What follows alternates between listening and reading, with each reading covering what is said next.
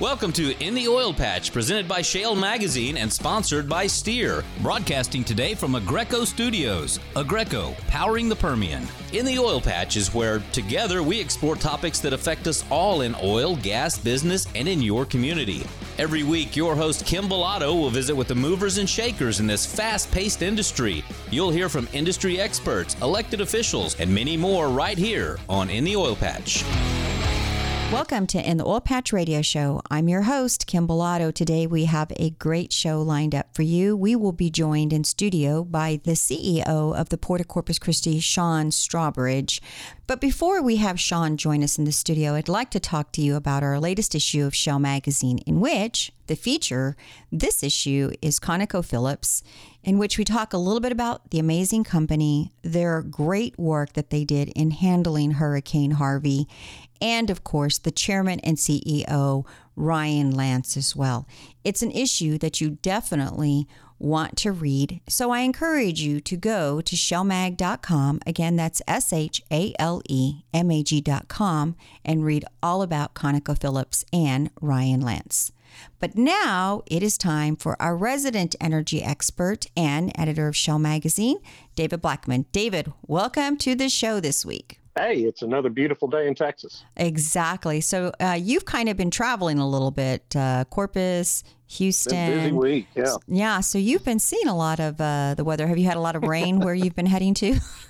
no, I, I uh, going back from Corpus Christi back to North Texas a couple of weeks ago. I drove around it, uh, just the whole trip. It was off to the east of me. I, I went up I 35 and it just stayed east of 35 the whole trip back. It was kind of amazing. Interesting.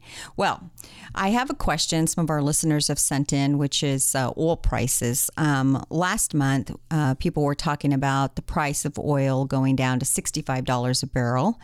And then this past week, we were up over $71 a barrel.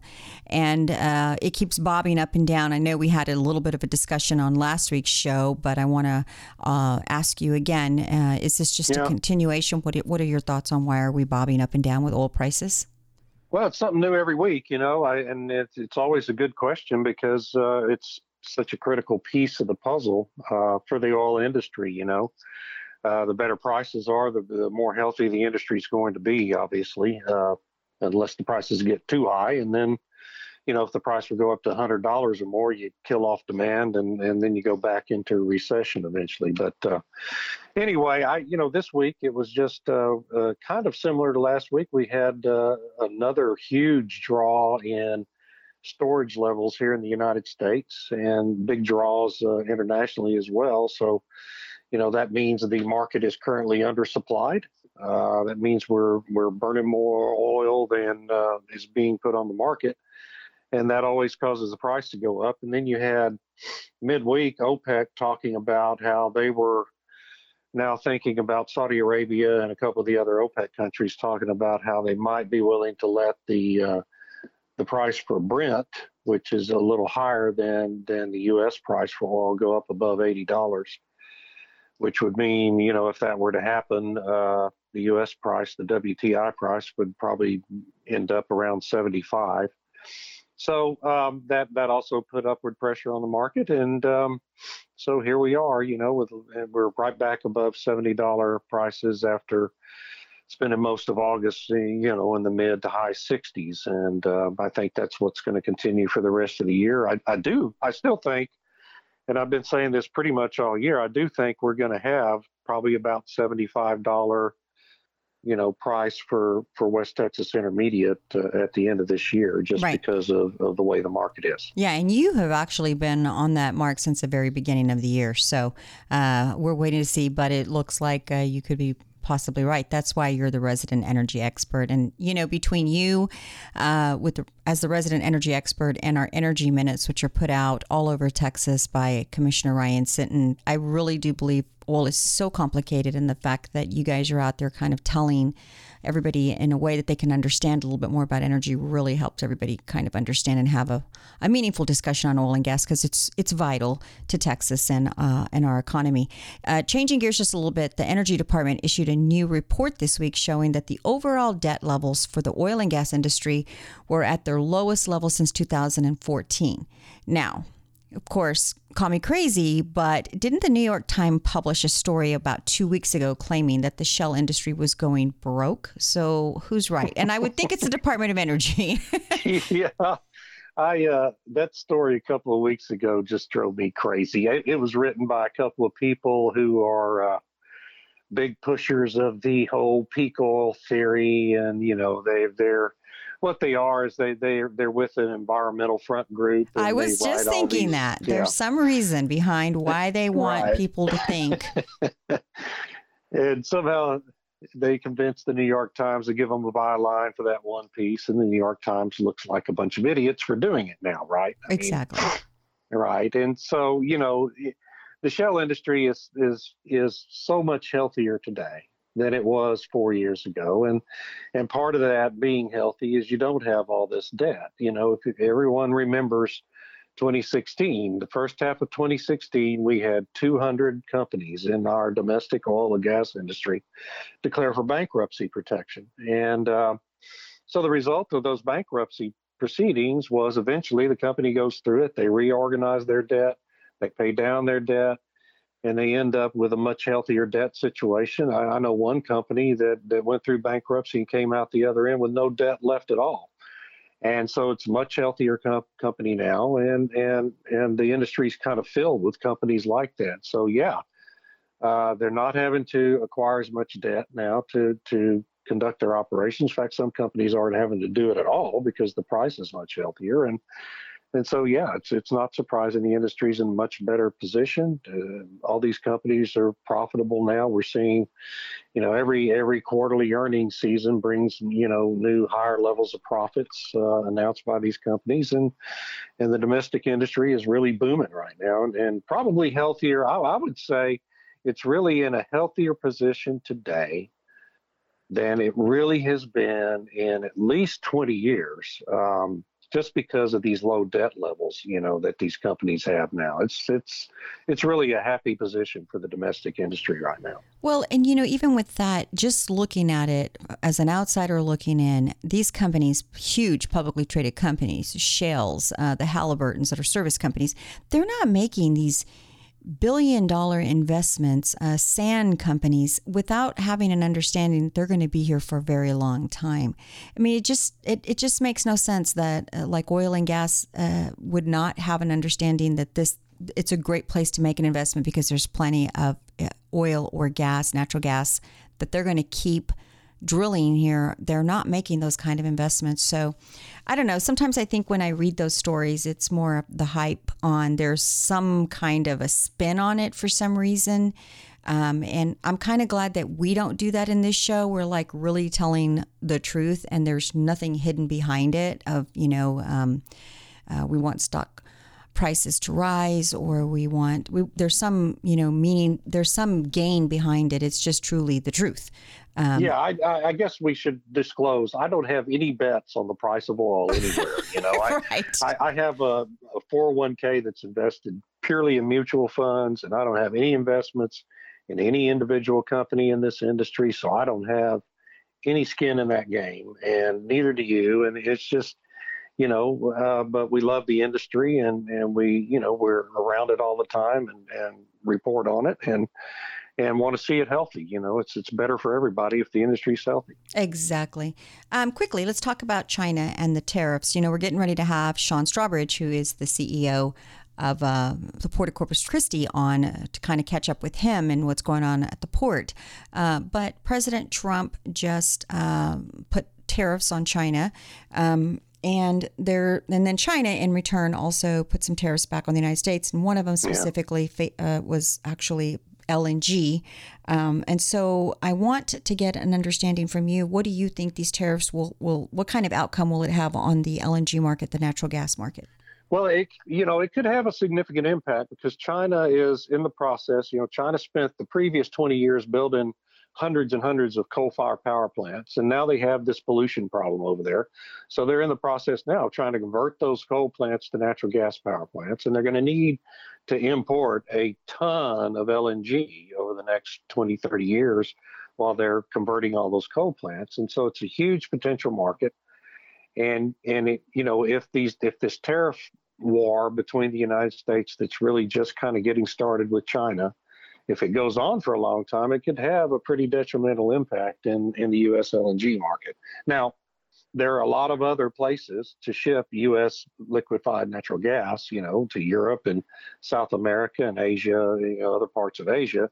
But the China market is a huge potential market, and and you know it's just a big prize out there. So we, what we have to hope is that uh, the U.S. and China finally end up negotiating a, a trade deal everybody can live with, and these tariffs go away. Exactly, because um, I believe what some of the media I'd read was that it might wind up actually shelving projects in the future, and let's hope that doesn't happen here in the United States.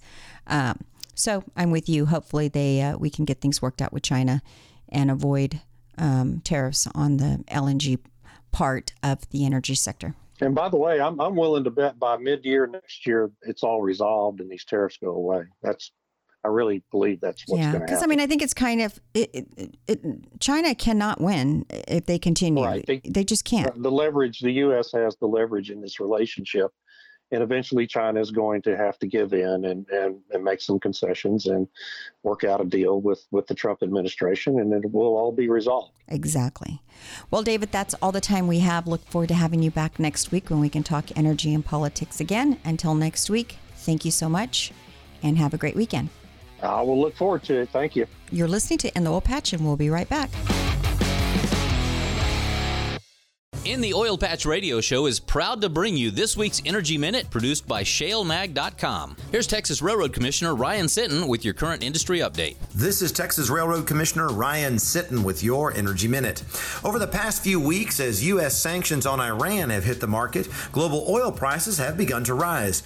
Gasoline prices in the United States have risen in turn, getting closer to a national average of $3 a gallon. In response, President Trump has called on OPEC to increase production, but that could be a problem. Changes to OPEC production levels require unanimous consent of OPEC members. Yesterday, the Iranian oil minister said that Iran would vote against any changes to production levels that are designed to balance out Iranian losses. Regardless, the president's push did put downward pressure on oil prices yesterday. WTI lost 57 cents to end the day at $70.80 per barrel. This is Ryan Sitton, and that's your Energy Minute. Listen to In the Oil Patch Radio and keep up with the oil and gas industry on online at shalemag.com. Oilfield Experts is the only place you need to go to locate any part, anytime for your automotive or oilfield equipment needs. Call us to get the right part right now. Here's the number, so write it down. Oilfield Experts 210 471 1923. Again, that's 210 471 1923.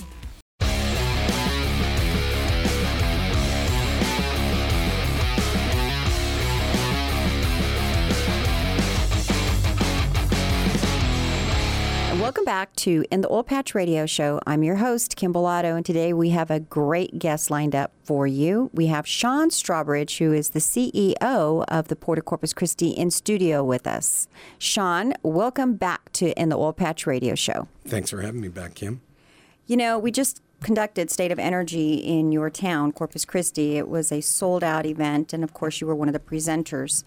Uh, one of the most important things that I uh, learned from State of Energy and from your presentation was everybody kind of knows that the Port of Corpus Christi is definitely on the radar when we are looking at, um, you know, the shining superstar in energy is the Port of Corpus Christi. But there's a lot evolving and a lot of moving parts and a lot of information that I think the community needs to hear because uh, the port is on a successful path, but it could always use more support, more resources, and communication to me is the key on the port. I want to introduce a little bit of the port, uh, but before I do, I want to talk a little bit about how did you become the CEO of the port and tell me your background a little bit before we get started. Uh, well, Kim, I was uh, uh tapped to come in as the, the deputy executive director in 2015. Uh, the port was looking for a succession plan for John LaRue, who uh, has been the port's executive director for 24 years. And uh, he had indicated to the board that he was uh, going to retire in the, in the next few years, and, and there was not a, a clear successor at that time. So they, they did a national search, and um, I had the good fortune of being selected for that role. Uh, and uh, so I came to the Port of Corpus Christi in July of 2015. And in January of this year, 2018, the board uh, saw fit to promote me to the chief executive officer uh, position with the, uh, the full duties uh, of managing the port. And uh, John is uh, on his way. He's doing what I would call his victory lap. Uh, mm-hmm. This will be his. This is his last year. Okay. Uh, so it's great to have uh, John around, and he's uh, he's really a great guy. A lot of sage wisdom there. but it's also an exciting time for the port as we as we move into a new era with uh, a new team in place and um, certainly a lot of new customers. Uh, so it's a, a, very dynamic time, and I feel very lucky to be at the Port of Corpus Christi. How long has has this always been your background, maritime and running ports? Um... Yeah, uh, in, in, various uh, in, in, various roles. Uh, my background is, uh, is, is primarily uh, finance. I, I, started my my career in uh, in the transportation space, actually as an accountant. Uh, but I have uh, held numerous positions in sales and operations uh, with uh, both private enterprise and uh, public agencies, other port authorities. so I would say my, my knowledge is a, a mile wide, but likely only an inch deep. Well, I think that the new direction that we see in the port and the leadership, John LaRue was a great leader, um, but I do see a, a very different change going on. It almost is like y'all's slogan, feel the energy. And you can feel the energy coming out of Corpus Christi in the port. I want to introduce the port of Corpus Christi as well because I'm not sure if our listeners really understand how dynamic this port is. It is. Uh, the Port of Corpus Christi is considered to be the U.S. crude oil export port and a major economic energy uh, driver for Texas and the nation. The Port of Corpus Christi is the fourth largest port in the United States. That's correct. On, per tonnage. And it's also strategically located in the western Gulf of Mexico with about uh, 36 miles to it, and it's 47 feet deep currently. Uh, but the Port of Corpus Christi is a major gateway into the international and domestic maritime commerce. It also has three major railroads as well as two major interstates. So it's strategically located in like the most perfect place for energy. It certainly is, Kim, and, and ports are essentially real estate uh, plays, and and uh, you know the Port of Corpus Christi is very uh, fortuitously located uh, near two of the largest producing uh, energy fields, the Permian and Eagleford, and uh, we are also very close to deep water. So unlike Houston, which has a a, uh, a 50 mile ship channel uh, to get to it's 45 feet draft uh, and to go to uh, say 54 feet which is what the port of corpus christi is doing now they would have to go another somewhere around 30 miles plus out into the gulf to get there.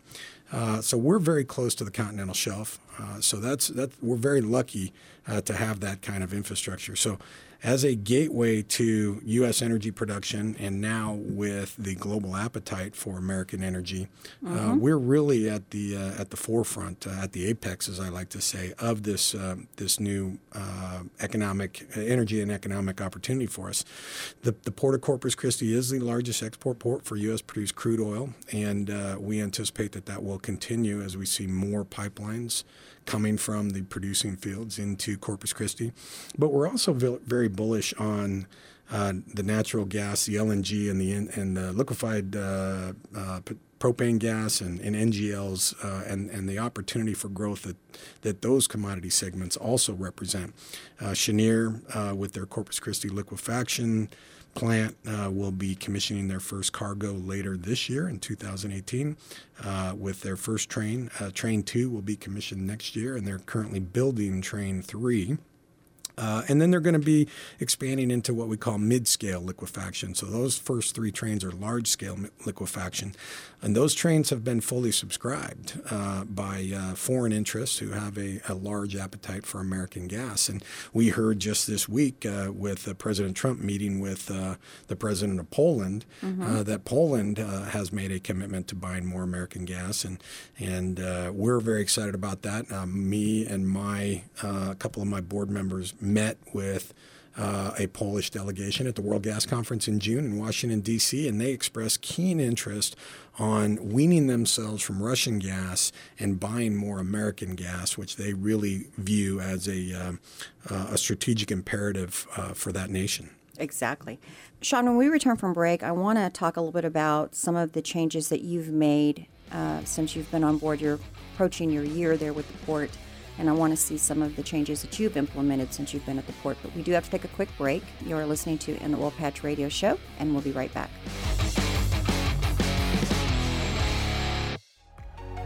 Join us Saturday, October 20th at Sam Houston Park for the 8th annual Energy Day, one of Houston's largest free family festivals. Energy Day has music, food, games, and fun. Enjoy over 60 interactive exhibits showcasing science, technology, engineering, mathematics, energy, and careers. Don't miss out on the fun. Admission is free, brought to you by Caterpillar, Chevron, ConocoPhillips, Consumer Energy Education Foundation, and the Consumer Energy Alliance. For more information, visit energydayfestival.org.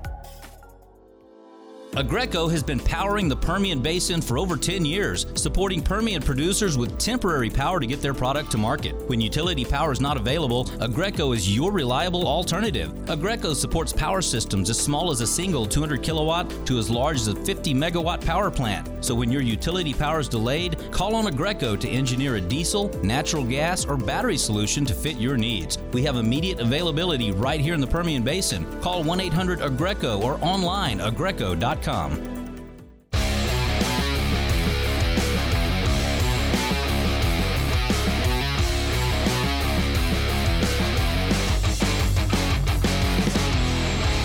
And we're back. You're listening to In the Oil Patch Radio Show. Our guest today is Sean Strawbridge, who is the CEO of the Port of Corpus Christi. Sean, before the break, uh, I, I want to uh, return uh, back to the leadership. You're, you're, a fairly new leader, CEO of the port. Uh, you're coming up on your year. Some of the changes that we've seen uh, since you've taken over this position, uh, there's been a lot of them. So tell me a little bit about some of the changes that you've implemented the year you've been here.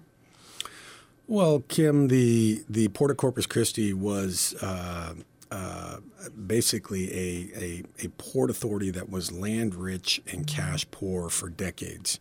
Uh, it was heavily dependent on the refiners uh, in Corpus Christi for a good portion of its revenues. Over 70% of the port's revenues right. for decades, decades came from the uh, the three large uh, refiners that are there. There's about a million barrels of uh, refining capacity in Corpus Christi, run by three great customers of ours, Valero, Flint Hills, and Citgo. But being heavily dependent on that concentrated uh, customer base uh, can have its uh, its its uh, downside as well. And so, what we've seen over the last decade is a larger customer base. Uh, this past year, we had uh, nearly 240 paying customers uh, at the Port of Corpus Christi. In one and, year? It, it, last year, we had 240 paying customers of the wow. Port of Corpus Christi, and and the refining sector, those three customers represented about 25 percent. So all of that additional growth in revenue has been with new customers, new investors coming into the region. So by having new customers, it allows us to keep our rates low, which we from a competitive standpoint, we're one of the lower cost ports uh, in the in the Gulf uh, which is a great place for us to be. That gives us a lot of, uh, uh, we think, a competitive edge. And uh, it really helps us continue to drive our, our top line growth, our revenues, by adding more customers to the portfolio and having a diversity of mix. So we're not fully concentrated in one commodity segment. Uh, that, that's really just like any investor is going to diversify their portfolio. We're really excited about diversifying our portfolio. But in order to do that, and in order to handle more customers and more business, you've got to have more staff. You've got to have a dynamic staff. And my vision is really for the Port of Corpus Christi to run as a business. Uh, uh, but unlike private businesses, we don't have shareholders that we distribute our profits to. Our profits go back into the supporting infrastructure to make all of our customers more competitive. And that's the great. Uh, that, that's really a great story for a government agency uh, for us to be able to place our capital right alongside our customers in a pro- public-private partnerships uh, P3s. We do those all the time. Uh, and, and that way, we're really, uh, our fortunes and, and our customers' fortunes are, are totally aligned. Uh, we're willing to take on some risk. Uh, and, and at the end of the day, um, it's a great relationship between government and the private, the private sector. Now, later on in the show, I want to get into the diversity that the port has with the type of customers. But before we do, it wasn't too long ago, it was like three years ago, that we had uh, the crude oil ban lifted from Congress. That, that's right, December of 2015. You probably have that date memorized. I do, I do, and, uh, and greatest day for Corpus Christi and, ever. Well, two weeks after that ban was lifted in a bipartisan omnibus agreement, uh, the first shipment of crude oil sailed out of the port of Corpus Christi, and and, and really, what a proud day that was. It was a great day. It was actually December 31st. It was New Year's uh, Eve, uh, 2015, and and since that time, we've just seen growth, and so you know, we've gone from basically zero barrels to now more than 75% of our crude uh, volumes are for export. That's all incremental volume for the Port of Corpus Christi. Incremental revenue, incremental volume, and ultimately that's been uh, a significant amount of growth in a very concentrated period of time. We're averaging right now about, about 800,000 barrels a day of export uh, volume, and we are building infrastructure in anticipation of going in excess of 2 million barrels a day. Uh, we're building right now for about 2.3 million barrels of export capacity. Uh, however, I've, I've just seen some recent uh, forecasts that we may have to look at uh, going beyond that, going even beyond 3 million barrels. Wow. Uh, and, and, we're fortunately uh, in a very well capitalized position mm-hmm. to do that. we went out and raised some, some public finance, some public bonds. we issued some public bonds earlier this year, both taxable and tax exempt bonds. And, and we did that to continue to fuel our growth and making sure that we've got the available capital when needed so we can, again, place that capital right along with our customers uh, and continue to drive this uh, this epic growth that we're seeing from the uh, from the oil patch uh, out to the international markets. Both oil patches, the Eagle Ford and Permian. When we return from break, I want to talk about the port's investment into the ship channel, in which is necessary for you to achieve uh, this amazing growth when it comes down to crude and, and, of course, natural gas. But we do have to take a quick break. You are listening to In the Oil Patch Radio Show, and we'll be right back. Shale Oil and Gas Business Magazine is the one stop shop that'll keep you in front of the customers that you need to grow your business. So let's start growing your business in Texas. Email us info at shalemag.com.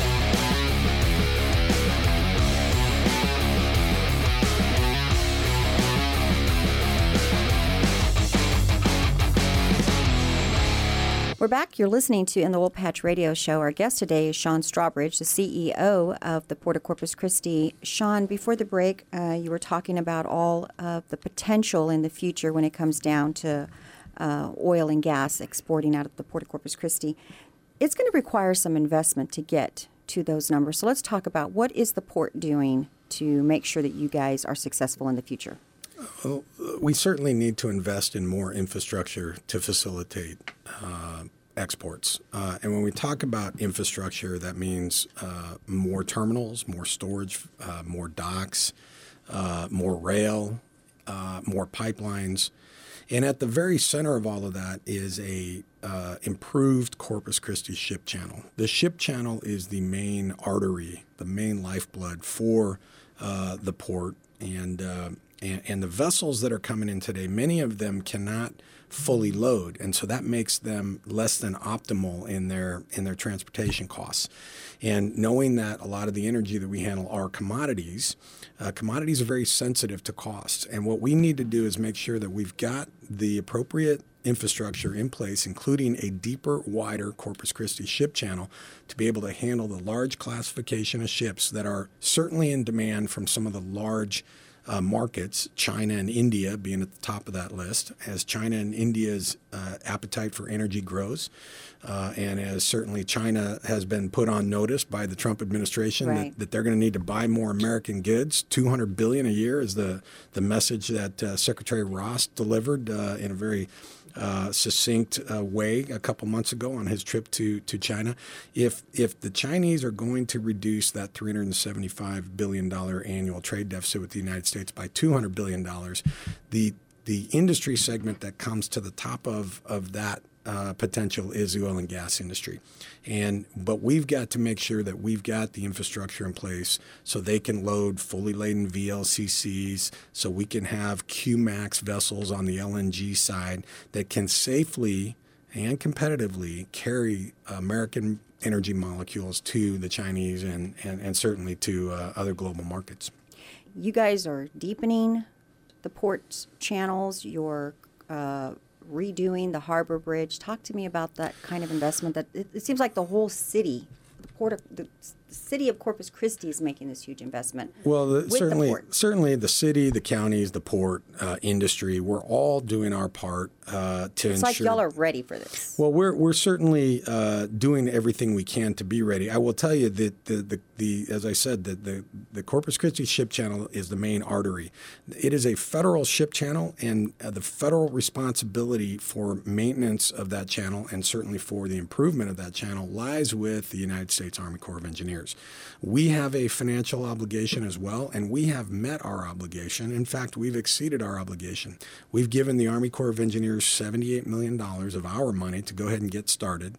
Uh, they have, it's about a $350 million uh, project cost estimate, of which uh, a third of that cost is on the port and two thirds of that is on the federal government. That's how it is all over the country. The federal government has responsibility to maintain the federal federal navigable waterways. And part of the United States Army Corps of Engineers' core mission is to energize the economy. What we expect is we expect Congress to give them the appropriations that they need to be able to do the work that's required to improve the Corpus Christi ship channel in the time frame that is needed by industry. And that's really been the problem that we've seen is we're competing for those funds, we being the Port of Corpus Christi. We compete with other ports who are also eligible for that tranche of funding. Uh, the other ports that we compete with for those funds right now are Boston, Charleston, Savannah, and Jacksonville. Uh, so we're the only port in Texas, the only port in the Gulf that's uh, eligible for navigation construction dollars, okay, as are those other four ports. Those other four ports are container ports importing foreign made goods. We are an export port by a two to one factor. So, what we really expect from the administration and, and from Congress is to recognize the value of this port for exporting and reducing the national trade deficit and really energizing the economy with um, with uh, energy exports by placing a significant amount of capital. So far, they've only done $36 million, Kim. This year, we're going to be asking for them to appropriate over $100 million to the Army Corps of Engineers so they can finish this project by the end of 2021, which is what we expect them to do. That falls in line with all the new pipelines that have been announced, and that will make sure that we'll be able to get America's energy to our allies and trading partners around the world when they need it and competitively. What is it that the community can do to help support? I mean, this is important to Texas. It's important to the United States that the port finish its job so we can move into this energy dominance. So, Well, what it- is it that we can do? It, it certainly is important. I just want to clarify. Um, so it's not giving federal funds to the port. It's it's appropriating federal funds to a federal agency, the Army Okay. Corps of Engineers, who has the responsibility. The port has already raised its portion of the funds, and we've given a good portion of the funds to the federal government. Right. What we expect now is that the federal government execute on the project.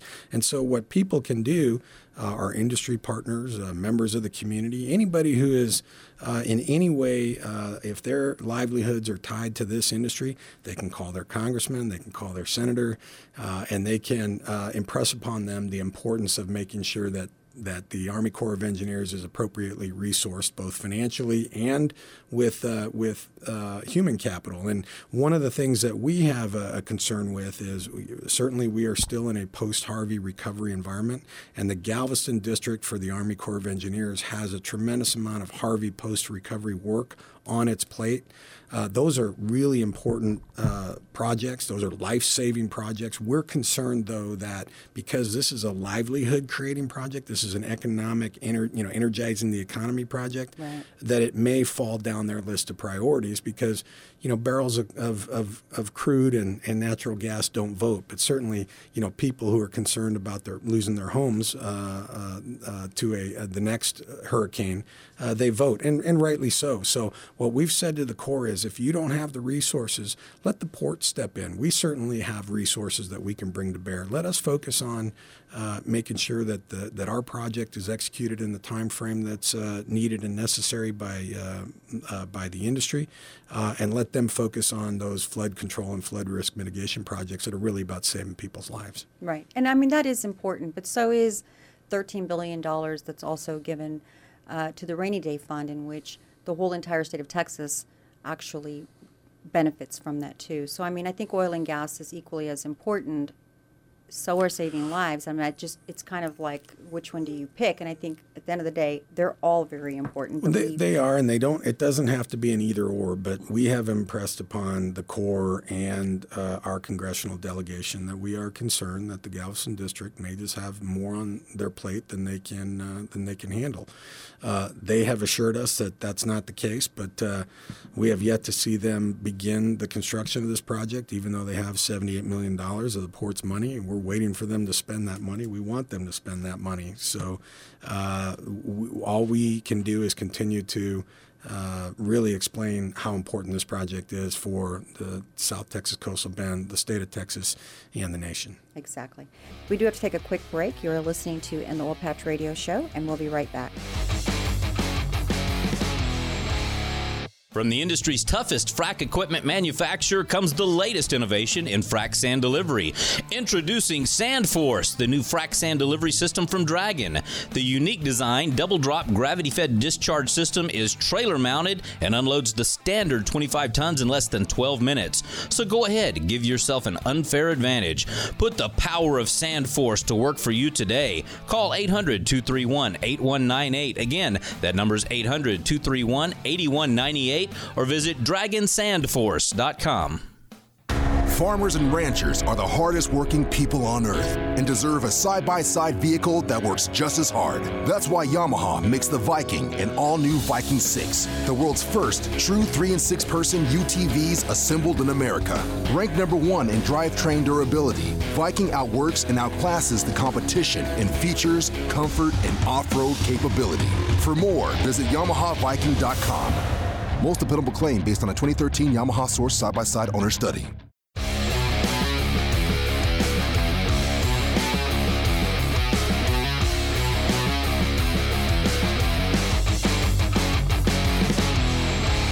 We're back. You're listening to In the Oil Patch Radio Show. Our guest today is Sean Strawbridge, the CEO of the Port of Corpus Christi. So, Sean, I want to change gears just a little bit and talk about there is a Trafigura project Specifically, what is that and how is it going to impact the Port of Corpus Christi?